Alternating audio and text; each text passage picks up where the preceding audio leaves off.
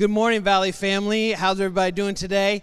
Uh, I am so excited uh, about a guest speaker that we have. Before I introduce him, I just want to say, uh, what's up with our Route 55 group? Like they just went on a cruise. Now they're going to Sight and Sound Theater there. It almost makes me want to be 55. Not really, but but uh, boy, they have a lot of fun together, no doubt about that. That's a trip that's coming up. You can find out more about all of those announcements and events uh, on your Valley app or on our church uh, website. Check it out and be involved with, with everything that we have uh, going on.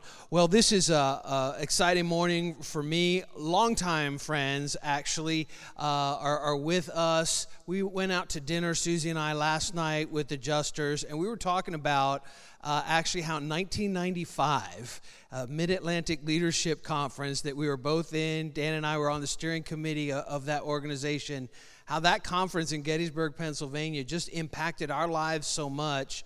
And uh, you may not know it, Valley family, but that changed the trajectory of our church that conference. It was out of that conference that really I had a real strong, uh, I guess you'd say, burden on my heart that our church was supposed to be a diverse congregation and came back and began to preach about that.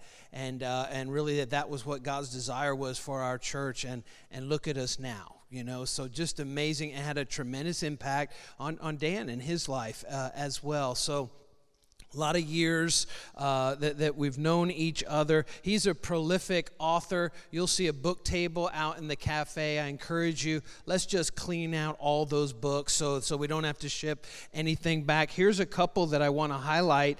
Uh, first of all, Israel and Israel, the church, and the last days. He's going to be talking a little bit about that today God's plan for Israel and the end times. And then I think this is one you may be interested in as well Heaven, Hell, and the Afterlife, what the Bible really says. Nice little thin read there. Pick that up. And uh, this is actually my copy that I already bought because I was afraid these was going to be completely cleaned out. And that is Jewish Roots Understanding Your Jewish Faith. And that's written for us. And so I encourage you to check out the book table uh, on, on, your way out. And uh, like I said, let's clear it out. Hopefully, leave some for the 11 o'clock crowd, okay? Uh, or they're going to be upset. But uh, we're so excited to have Dan and Patty Juster with us today. By way of introduction, uh, Dr. Daniel Juster was the founding president of the Union of Messianic Jewish Congregations for nine years. He's the senior leader of Beth Messiah Congregation, Rockville, Maryland, for 22 years,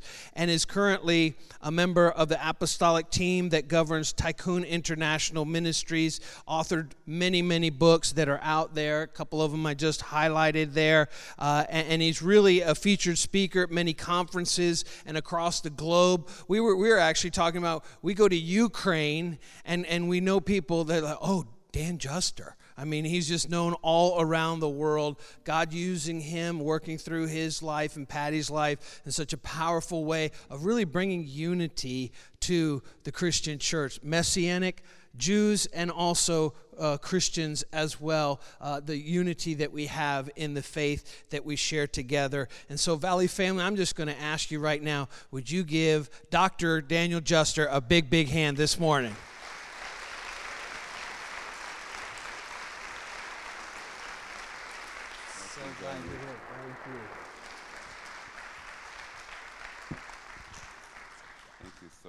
Thank you so much, Greg. Well, you know, we were involved in this Mid Atlantic Leadership Conference for many years. And uh, I knew Greg's dad and mom well, who were on that for many years before him. And somehow we got disconnected. You know, we moved to Israel and he moved on with his life. And then we reconnected again uh, in Dallas at a conference that we're both part of every year. So that was exciting, and he invited me to come, hopefully, maybe to clarify some things about the doctrine of the last days and the return of the Lord. And I hope that I can bring simplicity and clarity to you today on that, as well as connect you to Jewish ministry. You know, your church can have a Jewish ministry. I bet there are Jews that moved up from New York that are way up here in this Poughkeepsie area. I bet you have them. And, and, you know, maybe over the years we'll teach you how to have a Jewish contingent in your midst and how that can work out. That's the next diversity group for you. It can happen. A little training and a little faith and a little prayer.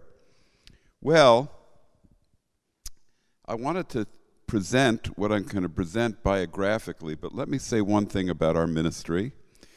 We really would love you to sign up for our newsletter, Patty and I. It's called Restoration from Zion. And we have sign up sheets on the back, but if you don't want to wait at the table to do that, you can just go on the internet, put Restoration from Zion on your search net. Isn't that easy? Restoration from Zion. It will also connect you to Tikkun uh, International Global, which is the broad family that I used to lead. I turned it over to my number one disciple of yesteryear, who's in Israel with us. And uh, Tikkun Global is a network. We network eight and a half, nine congregations. We're planting the ninth in Israel, 25 in the United States, one in Brazil, one in Canada. So, you know, we have this. Um, we're, we're over 40 now in terms of ministries and congregations, plus 20 um, missionaries, you would call them. We call them emissaries because, you know, that's a little sensitive word for the Jewish community. And um, so it's, it's a growing thing, and we're turning over t- things to the next generation, which is exciting.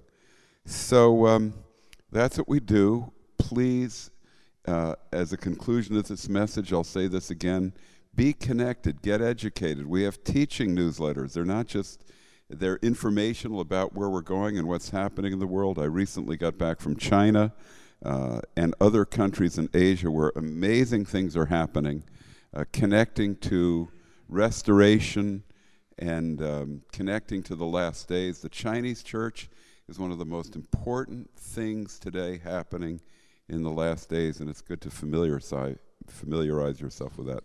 My wife uh, uh, is here, and I'd like Patty to stand up and to introduce her. She's a great part of this.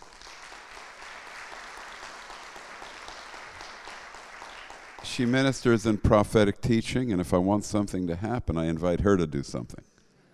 So, Patty, come on up and make something happen. No, you can't do that. It doesn't work that way. It's got to be the Holy Spirit. But uh, you know, we're kind of, we, we, we consider ourselves newlyweds. You know, our anniversary will be next month, 48 years. And um, so I want to tell you, young folks that have only been married 30 years or yes, when you hit 40 years, I mean, that is when the romance hits you. It's like that is the time. Amen. I mean, I'm not kidding, but some of you think I'm kidding, but I'm not. comes from the Lord. Doesn't come from ourselves. Comes from His grace. So uh, I'm a Jewish person uh, with a Norwegian mother, Jewish father, and because of that, I wasn't raised religiously. So I'm going to convey the theology a little bit through my story. And um, be- that's why I wasn't raised religiously. And then my father died when I was young, a couple of years after his death, when I was 12 and a half.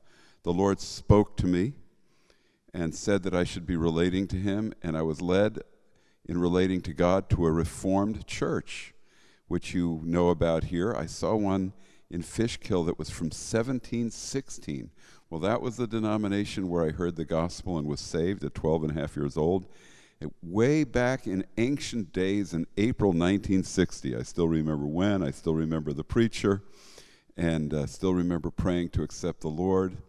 And then uh, really was largely discipled through church, camps, Bible studies, Word of Life camp in the Adirondacks. Anybody ever hear of that? Yeah, that, that was my, uh, my youth. I was there six years, became a senior counselor on the staff, and went through all that um, and agree with some of it and don't agree with other parts of it. That's part of my story today. But I'm indebted to them for giving me male role models and making me more rugged and going hiking and camping and learning how to do things. That was like the Boy Scouts for me. You know, so that was that was my early I grew up in Bergen County, which is not that far south. You know, that's the north most northeast county of New Jersey, just below Rockland County, you know, and then you come up on the west side of the Hudson River. See, we are the real West Bank. you read about the West Bank, right? Bergen County is the West Bank. I guess you're the East Bank. Uh, you're sort of like Jordan over here. I don't know what you, you guys are over here. So um, then, um, by the time I graduated from high school, I felt called to be a pastor. Went to the King's College for the first two years in Briarcliff Manor. Wow, everybody here, Briarcliff Manor, and that's a long story.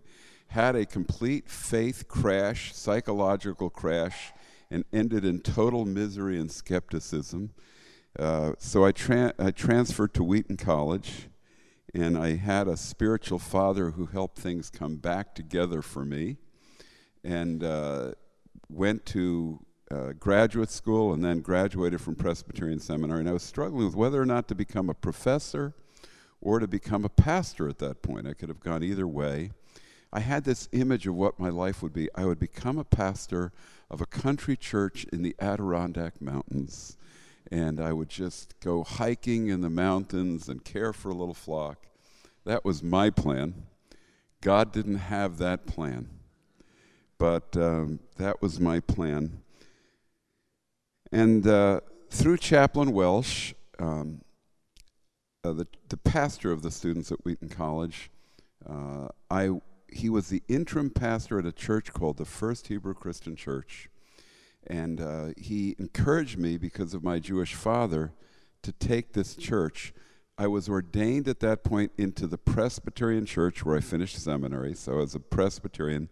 So I always like to introduce myself as a Jewegian Presbyterian Messianic Jew. And if anybody has any identity problems, you know, get over it, get a life all of the things that God put into you from your ancestry and your friends, that's what He makes your identity, which is part of the experience I'm going to tell you about. And um, we were in that church. I was only going to do it for a year or two. Then I wanted to go on and take a normal Presbyterian church because I wanted the respect of a normal Presbyterian pastor. I was running from the charismatic world at that point because of a bad experience. And then um, while I was there at that church, I was challenged about an issue that I had never thought about before, and that is the identity of Jewish people who come to faith in Jesus.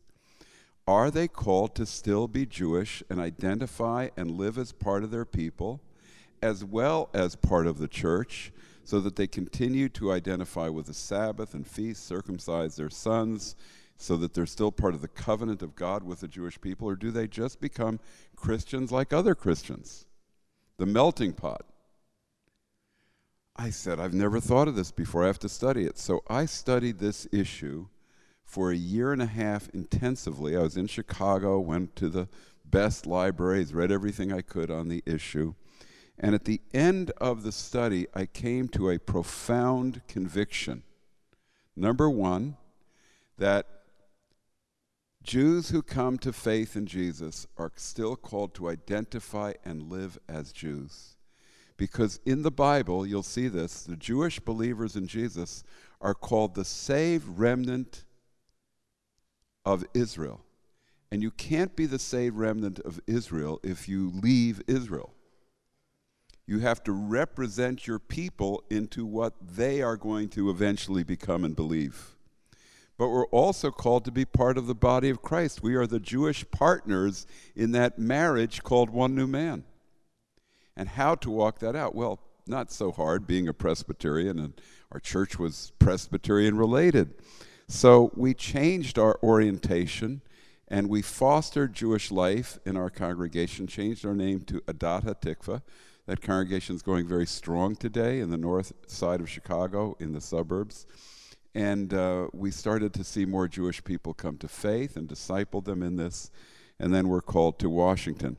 I, I'll just read you a couple of verses on this in terms of this first part, the saved remnant of Israel. In verse 5, Paul says, At the present time there has come to be a remnant according to God's gracious choice. And then he says in verse 16, If the first fruit is holy, so is the whole batch of dough. In other words, we are the ones who sanctify and make holy the rest of our people who haven't yet come to faith. Just like the believing partner in a marriage with an unbeliever sanctifies that partner and their children. It doesn't mean they're automatically saved, but they are included within a special intentionality of God to get them saved because of the relationship with the believing spouse and the children. So it is with Israel. And by the way, so it is with every distinct ethnic group. Even though Israel is uniquely uh, elect as a nation, playing a part in world affairs, and that's why the whole world's attention is on Israel, from anti Semitism to pro Israel Christian Zionism. But I also understood in those days that the salvation of Israel was a key to the second coming, because in Romans chapter 11, and this is classic in many of the commentaries, Paul says uh, in verse uh, 13, I am speaking to you in Gentiles, in as far as I'm an emissary to the Gentiles, I spotlight my ministry. And Gentiles not a negative word here, it means those from the other nations other than Israel. I spotlight or magnify my ministry if I may provoke to jealousy my own flesh and blood and save some of them. For if their rejection leads to the reconciliation of the world, what will their acceptance be but life from the dead? And most commentators uh, in the 20th century understood this to be the ultimate conversion of the Jewish people to faith in Jesus, and that the ultimate con- conversion of the Jewish people to faith in Jesus uh, is the key to the second coming. It's when Israel turns to Jesus that Jesus will return. I, I know that that's not what I was taught in high school, but it, I came to believe this. And like I said, many of the best commentators say this. And what is shocking to me, I found out in the late 90s that this is the official doctrine of the Roman Catholic Church. Paragraph 674 quotes this and says, All of heaven is awaiting for his return, but, and it's hanging at every moment, but that return, which could happen at any time, will not happen until his ancient people recognize him. Isn't that amazing? You look it up, paragraph 674. You can Google it, it'll come right up. You can Google any paragraph in the Catechism. How's that for a free church like this one? You can Google anything in the Catholic Catechism, it'll come up. I bet you don't get your doctrinal statement coming up on Google like that. So, anyway, so I was just uh, living life as a Jewish Presbyterian at that point, and got called to Washington and, you know, was happy and then I got challenged because there were these movements in the Washington area called the Restoration of the Church. And you, you might remember some of these figures like Bob Wright and, and Covenant Life in those days when they were oriented as they were under CJ and Larry back in the 1980 ish period. And one of their leaders came to my house and said to me, would you like to come to a pastor's fellowship? And I said, Yeah, I, lo- I love pastor's fellowship. He says, Well, you know, we're committed to the unity of the church. You know, Jesus prayed that the church might be one, that the world might believe. And I said, Yeah, I haven't thought a lot about that, but I suppose that's good. And then he said, Do you believe in the restoration of the church? I said, I don't know what you're talking about, restoration of the church. And then he said, Well, you know, apostles and prophets and Ephesians 4, and I said, I don't know what you're talking about. So I changed the subject, and I said, Do you believe in the restoration of Israel? He said, The church is Israel. That, that the ongoing meaning of Israel is the church, and in his view, the national ethnic people of God, the Jewish people, no longer were important in the plan of God. So I argued with him. And I said, in Romans chapter 11, 28 and 29, it says, concerning the good news, they're hostile for your sake, but concerning chosenness or the election, they're loved on account of the patriarchs, for the gift and call of God to the Jewish people is irrevocable. That there is an irrevocable calling on the Jewish people, and that it says here that all the Jewish people will be saved at the end. Uh, and so all Israel will be saved, it says earlier. What do you do with that? He said, Well, that's easy. Those that are enemies of the gospel are the Jews that haven't believed, and those that have believed that are chosen of God are the Christians. I said, You can't do that with that verse. He said, What do you mean I can't? I just did it. What a perversity of interpretation that was. Just a failure to read the Bible for what it says. So um, I was going to come to the pastor's fellowship. He went home, left my house, and didn't think a whole lot about it. And then one day I was having devotions with the Lord, and I had what I consider to be a visitation from the Lord. It readjusted my whole orientation toward life and theology. It was the most profound experience I ever had in God since my conversion and being baptized in the Spirit when I was 17 years old. And in this experience, the Lord came and he began to speak to me. And the first thing he said was, What do you have that you did not receive? And he took me through my life people that became spiritual fathers, professors who taught me. And I realized all of these people that had impacted my life and made me who I am. You know, a lot of who we are is the combination of the people who imparted to us. And I was crying, you know, in this, and he said, when you, when you lost your father, I became a father to you. And I put fathers in your life. And then he said, and by, he said, you know, you are only in Jewish ministry because you loved your father and mother. You loved your Jewish father, and I did very, very much. And uh, you loved your Jewish, uh, your, your Norwegian mother. And being a Messianic Jew, as you've put Jew, Jewishness and honor of your father together with your mother's faith in Jesus, the Norwegian side. And so it, that's so appropriate, you know, for what you are. And then he said, You're more involved in Jewish ministry because of your Norwegian ancestors than being than your Jewish father. Now that was stunning to me. I have citizenship in Israel because of my Jewish father. My children have citizenship and grandchildren because of my Jewish father. How could he say this? Now, I knew that my mother came from a family that honored the Jewish people she would tell me stories about her father, and I knew my grandmother did. I didn't know my grandfather, he died before I was born. But as I was reflecting, then God said to me,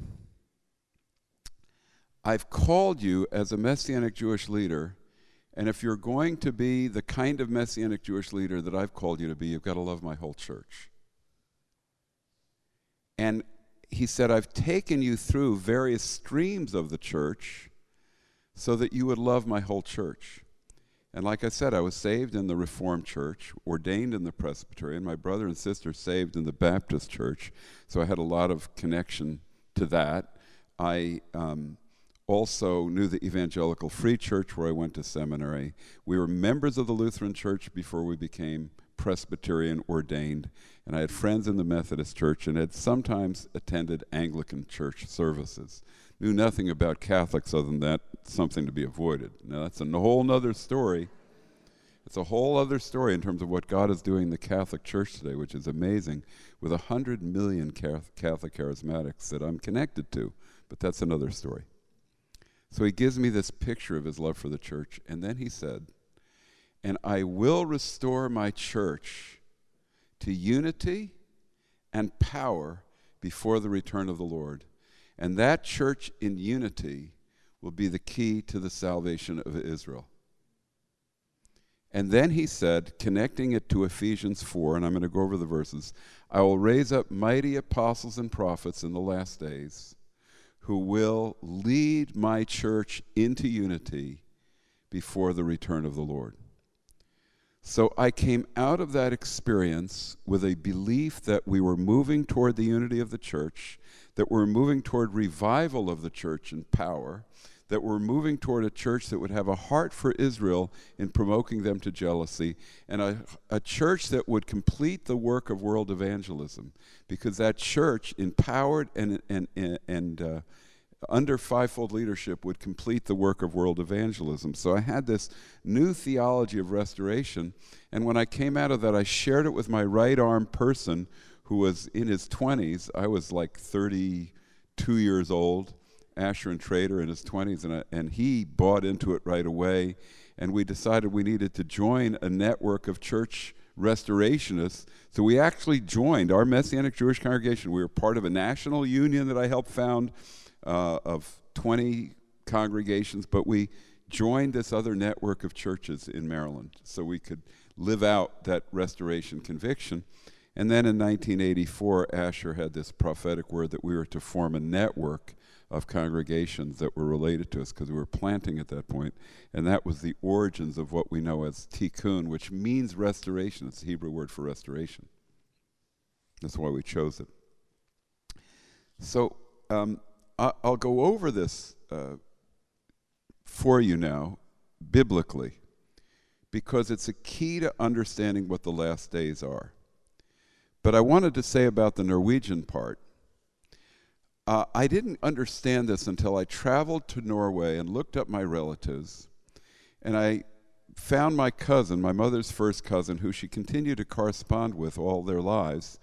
And uh, she told me the story of the family, and that this connection in Norway of the restoration of the, uh, excuse me, of world missions, the commitment to world missions, and commitment to the salvation of Israel were seen as two parts of one ultimate thrust in the church, and that as far as she knew it went back, she could not trace it before 1840.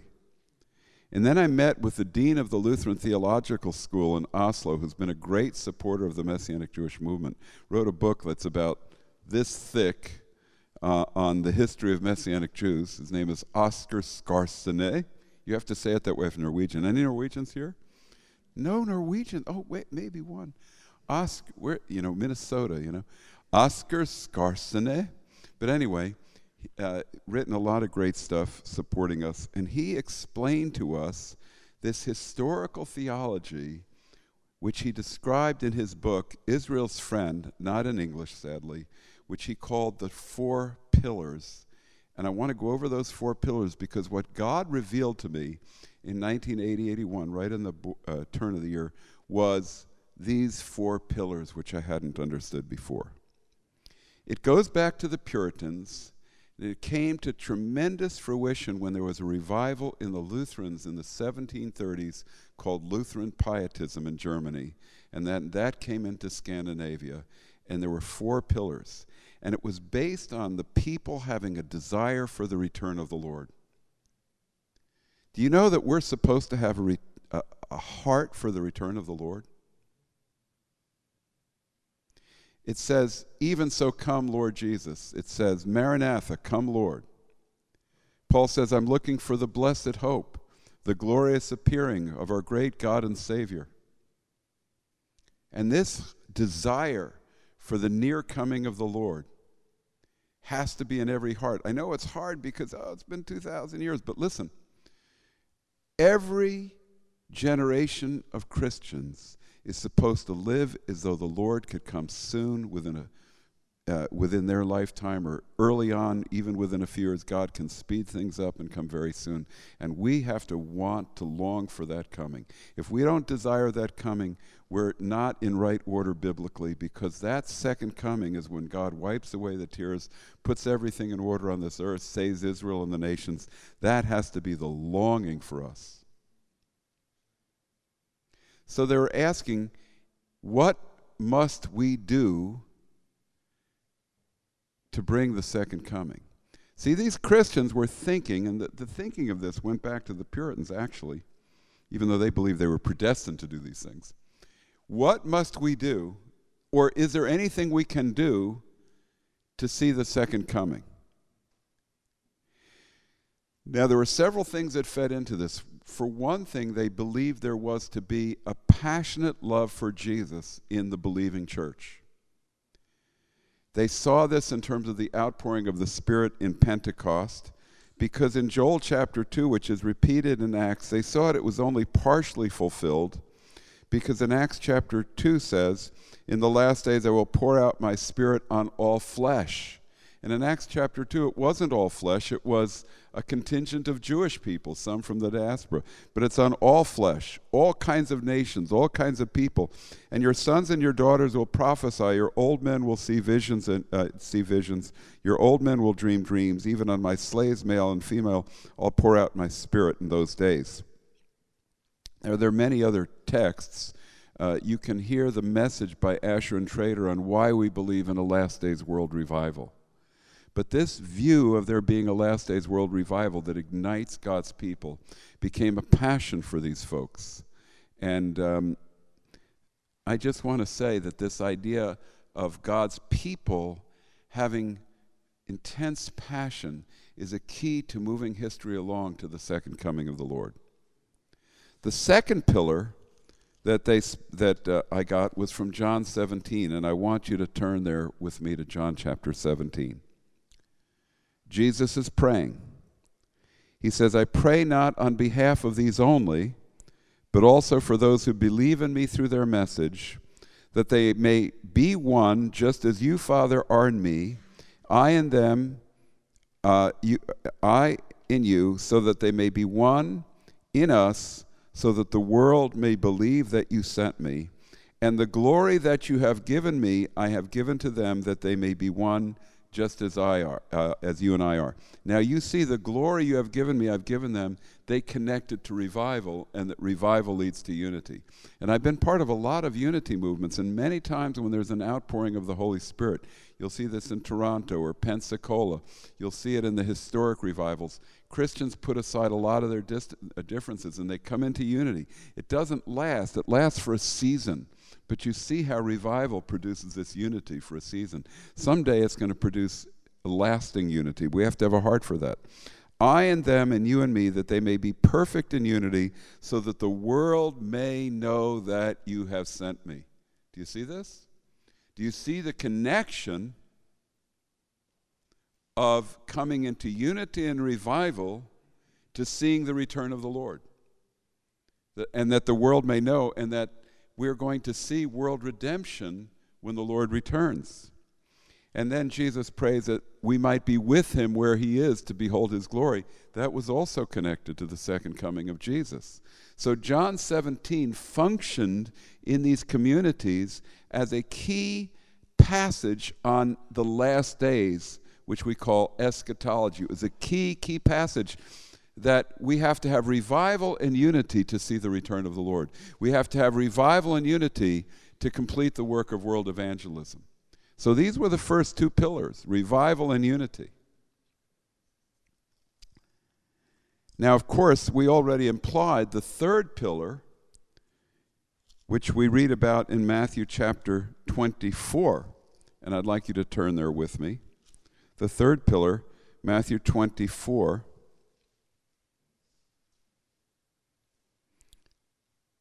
Verse 14 This good news of the kingdom shall be proclaimed in the whole world as a testimony to all nations, and then the end will come. Not the end of the earth, you know, you know the signs downtown. The world is ending. The guy's got the sandwich board sign on the, the, the world is ending. No, the Bible does not teach that the world will end. It teaches that this age will end. The end of this age, which is an overlapping age in terms of God's kingdom having broken into this world with signs and wonders and power and healing and influence. We are living in the kingdom in Jesus. The gospel is the good news of the kingdom that if you will enter into the kingdom of God, into the lordship of Jesus, he'll put everything in your life right. This gospel of the kingdom that the rightful king has, uh, has arrived, and he's calling everybody to be submitted to his lordship and to have their sins forgiven and come into relationship with him. This gospel of the kingdom must be preached in all the world to every ethnic group. And when it's been adequately preached, then will come the end of this age. So, world evangelism is actually an act of last days involvement. It's an eschatological act, meaning having to do with the last days, that as we evangelize the world, we bring his second coming nearer. And it's not just the world, it's as you evangelize or bring people to the Lord in your neighborhood. You're contributing to moving history toward the coming of the Lord. Isn't that amazing? When you think about the power of that. And so, believe it or not, before this theology took root, there was not much in terms of world missions and Protestantism. The Catholics were going around the world as missionaries, but the Protestants were not doing anything. Some of the Calvinist reforms said, when God wants to save the pagans, he'll do it in his good time. Right? But, but the passion for world evangelism now begins to give birth. And one of those Lutheran pietists was a man by the name of uh, Ludwig uh, von Zinzendorf, who founded the Moravians in Herrnhut, Germany, and they had a 100 year prayer meeting 24 7 for world evangelism and for revival. And they sent missionaries all over the world. They influenced the, uh, the Methodists. The Methodists really came out of an influence from the Moravians on John Wesley that embraced this theology of the four pillars, but he got it from the Moravians. And so they, they had this, these four. We must commit ourselves to revival, that everyone would have passion for the Lord, the unity of the church, and world evangelism. So the Moravians, they sold themselves to slave galley ships to win them to the Lord. They went all over the world in the most difficult places. They died as martyrs during this amazing hundred year period. And the biography on Zinzendorf is so profound that Patty has never been able to complete it. I've read it. it. It's so deep and powerful to her, she ends up just crying and having to put it down because of the glory of what they saw. They saw this back in the 1700s, friends. I thought when I got this vision from the Lord, I was getting something brand new, and I didn't know that anybody else had ever received it. And here I find these folks in the 1700s understanding this. They had such a heart for unity that when the Moravian missionary would go to a city, Protestant city, they would not plant a church. If there was a Lutheran church and an Anglican church and a Reformed church or whatever, they would try to bring them into unity if they could bring them into unity, they would serve those churches. If they couldn't bring them into unity, then they would plant a Moravian church, but that church was charged to bring the others into unity. They so had John 17 in their heart. Now, I want to say that uh, with regards to, to this, one of the things that was so painful to me was when I discovered these new apostolic movements I found that a lot of them were just building their own kingdoms, their own networks, and they didn't have this desire for unity. I found some that did, thank God. But a lot were just building their own little mini denominations, and you know, other people could go. You could have two different streams in the city that had the same theology and had nothing to do with each other because they were relating to different apostolic streams. I was shocked. I thought they would all get this theology that I had that the, that the restoration of apostles and prophets was to build the church into unity. We see this uh, happening, by the way, in the Chinese church today in a wonderful way, building the church into unity. But, uh, but the fourth came to them from Romans chapter 11 that they saw that the Jewish people were still important. Walter Kaiser said this to me. Uh, said this to me in a message 45 years ago, the famous uh, Old Testament scholar who's you know world renowned. He said the issue of the Jewish people has to do with God's sovereignty over all the nations. And that God is going to use Israel in the geopolitical scene to gain sovereignty over the nations. Whatever else we think about the ups and downs of the nation of Israel, where we live now mostly, and in Romans chapter 11, they read this. They read about Paul's heart for his people, where Paul said he could will, himself to be accursed for his ancient people, Israel, that they might be saved. To them belong the covenants and the giving of the law in Romans chapter 9. And then he says that God has not rejected the Jewish people in verse 2 of chapter 11, whom he foreknew. And then he gives us this hope that Israel's blindness is temporary. He says in 11:11, "Did they stumble to fall beyond recovery? May it never be. But by their false steps, salvation has come to the Gentiles to provoke them to jealousy. If their transgression means riches for the world and their loss riches for the Gentiles, how much more will their fullness bring?" But I'm speaking to you who are Gentiles, inasmuch as I'm an emissary to the Gentiles, I spotlight my ministry if I may provoke to jealousy my own flesh and blood and save some of them. For if their rejection leads to the reconciliation of the world, what will their acceptance be but life from the dead? Now, some said this will be world revival. Some said it is the actual resurrection, and the majority of commentators believe it will be the second coming and the resurrection. You see, in the theology that I was raised in in high school, we were all into prophetic conferences and figuring out the details of what was going to happen between nations and other things. And you know, I in my book I talk a little bit about what the lineup of the nations looks like before the coming of the Lord and the details of the book of Revelation, which are hard to understand. I have a book on that called Revelation, you know, uh, Passover Key to the book of Revelation, where the Lord showed me that Revelation is a worldwide playing out of a similar pattern of what you find in the plagues and the Exodus and the escape of the people, you know, what we have in the second coming. But it's not the center for me. The center are these four pillars. For Paul says in verse 25, I don't want you to be ignorant of this mystery, lest you be wise in your own eyes, that a partial hardening has come upon Israel until the full number of Gentiles has come in. And in this way, all Israel will be saved. The deliverer will come out of Zion. He will turn ungodliness from Jacob. And this is my covenant with them when I take away their sins. God has a covenant that the day will come when Israel's sins will be forgiven. Concerning the good news, they're enemies for your sake, but concerning the chosenness, they're loved on account of the patriarchs. For the gifts and calling of God to Israel are irrevocable. And I have a book on that called The Irrevocable Calling. What does it mean to be called as a Jew? Well, the Moravians were so convinced on this, they also saw that Paul says, I magnify my ministry if I may save some of them, that there had to be a growing some of the Jewish people saved before they would see all Israel saved. Unlike some Christian Zionists, even today, they didn't say it as something that would just happen at the end of the world when Jesus returns. They saw there would have to be a movement of Jewish people for Jesus that would lead up to them being saved. That the Gentiles provoke Israel to jealousy, but it's a process that finally leads to Israel being saved.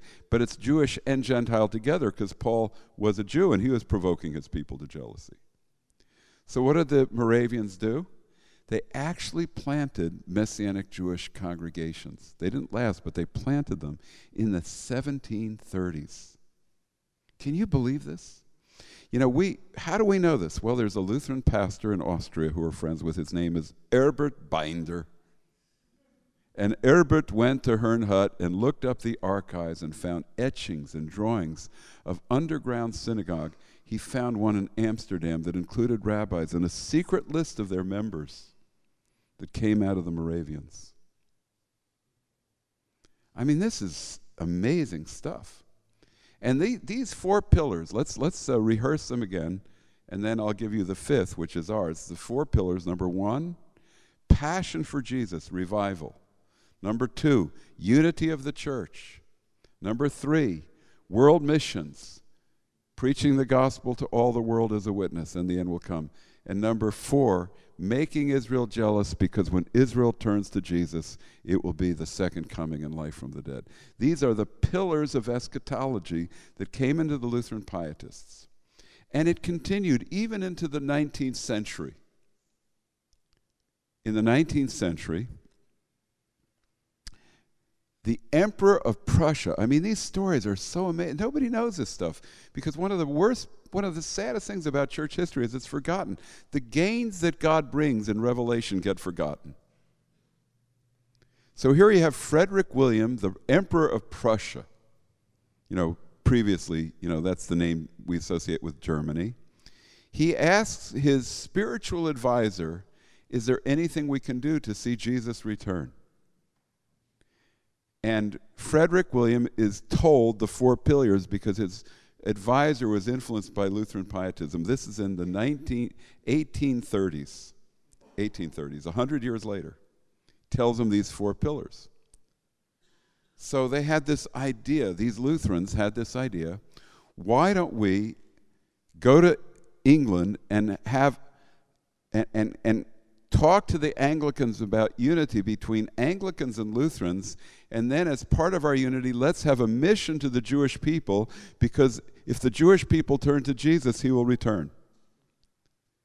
So he sends his emissaries to England and they meet with the Archbishop of Canterbury and they convince him.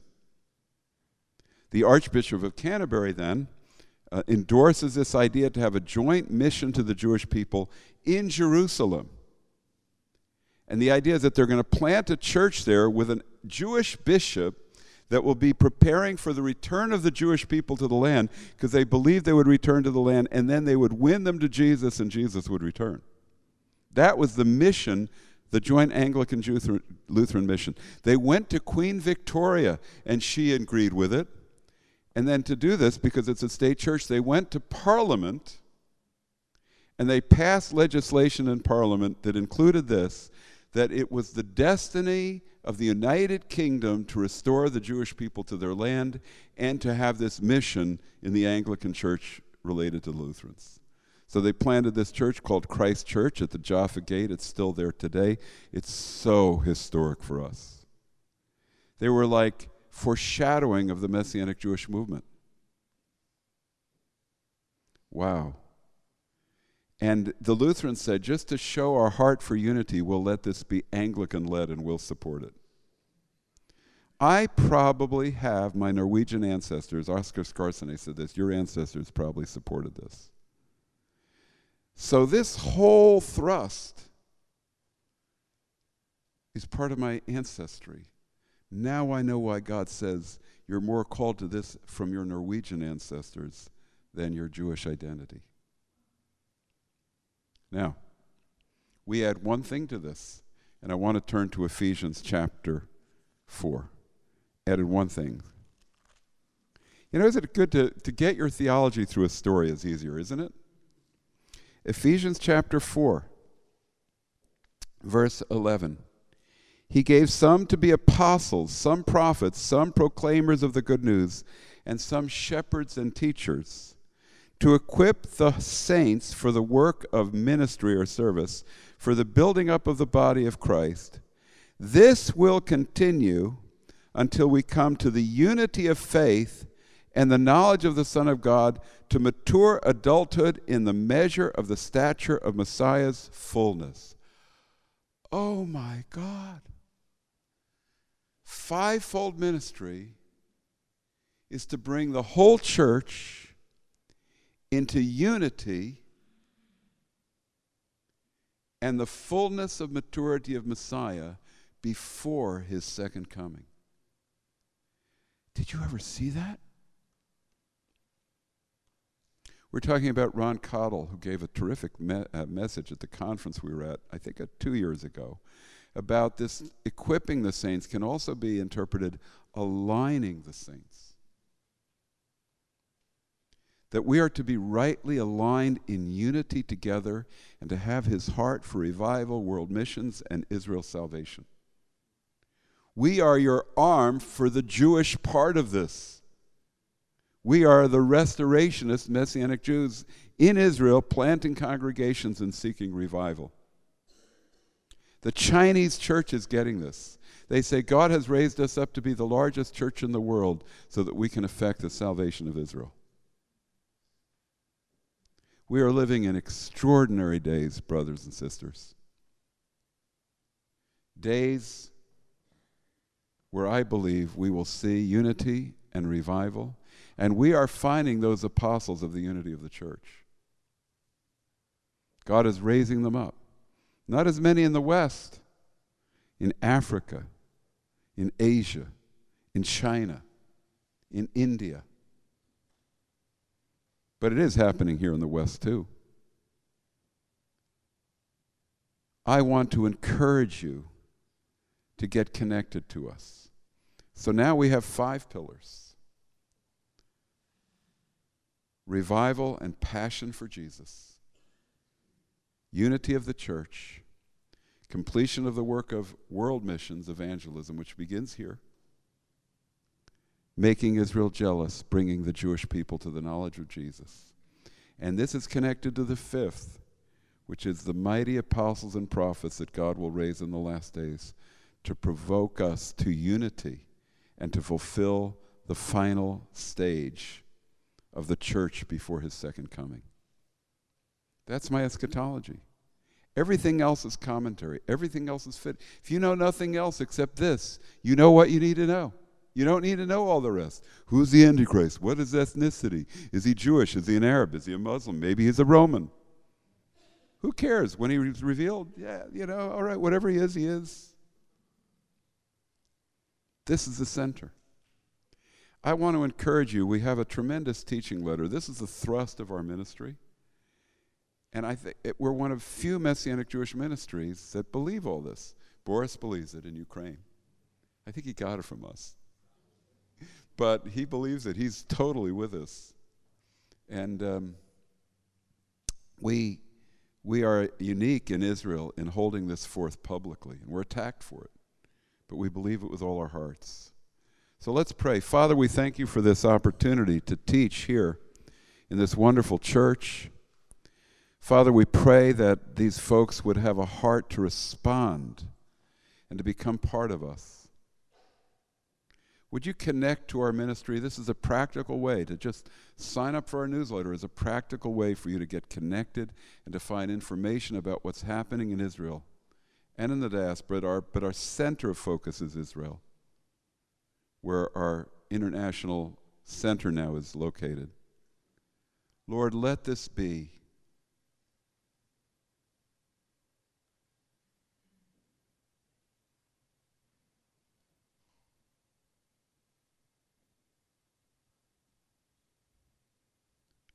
We trust you, Lord, to speak to the hearts of people here. In Yeshua's name, amen.